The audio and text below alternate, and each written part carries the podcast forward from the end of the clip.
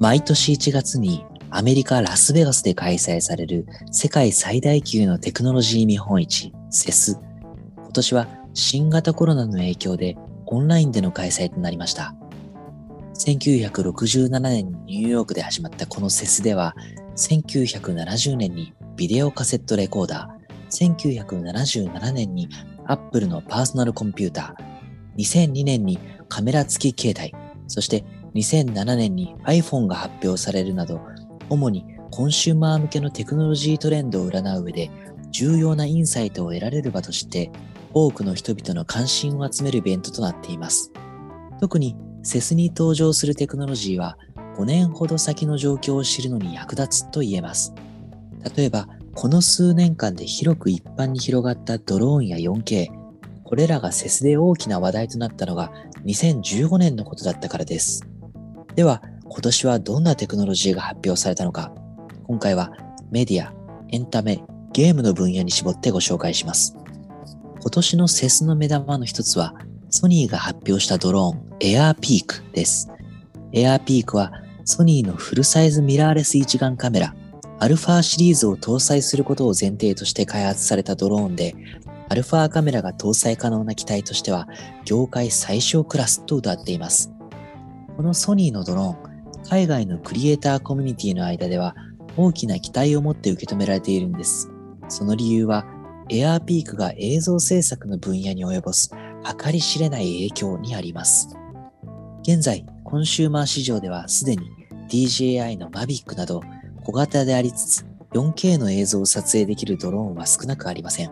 しかし、現時点の小型ドローンの映像のクオリティや表現の幅は一眼カメラには及ばないため、高いコストを払ってでもわざわざ空撮することを選ぶという強いニーズがあります。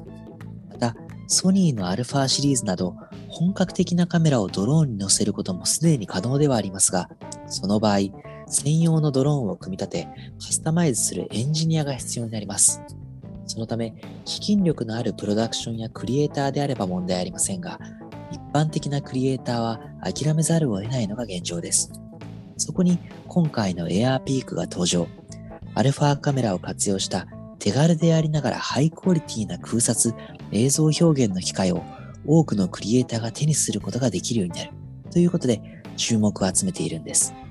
さらに今後は 8K の映像の撮影を可能にするソニードローンの登場も期待されます。もう一つ、今年のセスで注目を集めたのも同じくソニーのテクノロジーです。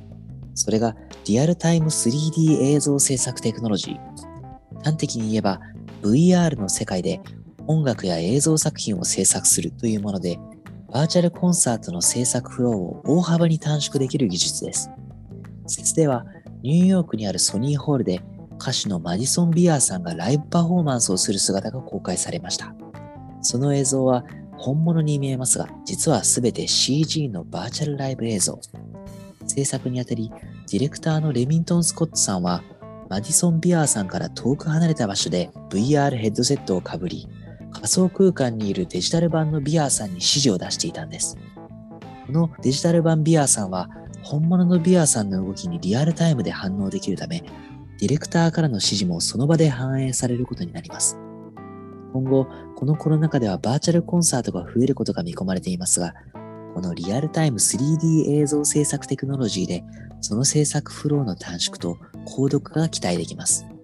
この他今年の施設では、VR グローブ、360度音響システムなど、VR の世界を拡張するテクノロジーの登場が目立ちました。VR の世界がダイナミックかつインタラクティブに進化することを示しています。さて、今から5年後、ソニードローンやバーチャルコンサートなど今年のセスで発表されたテクノロジーはどれほど普及しているでしょうか？楽しみですね。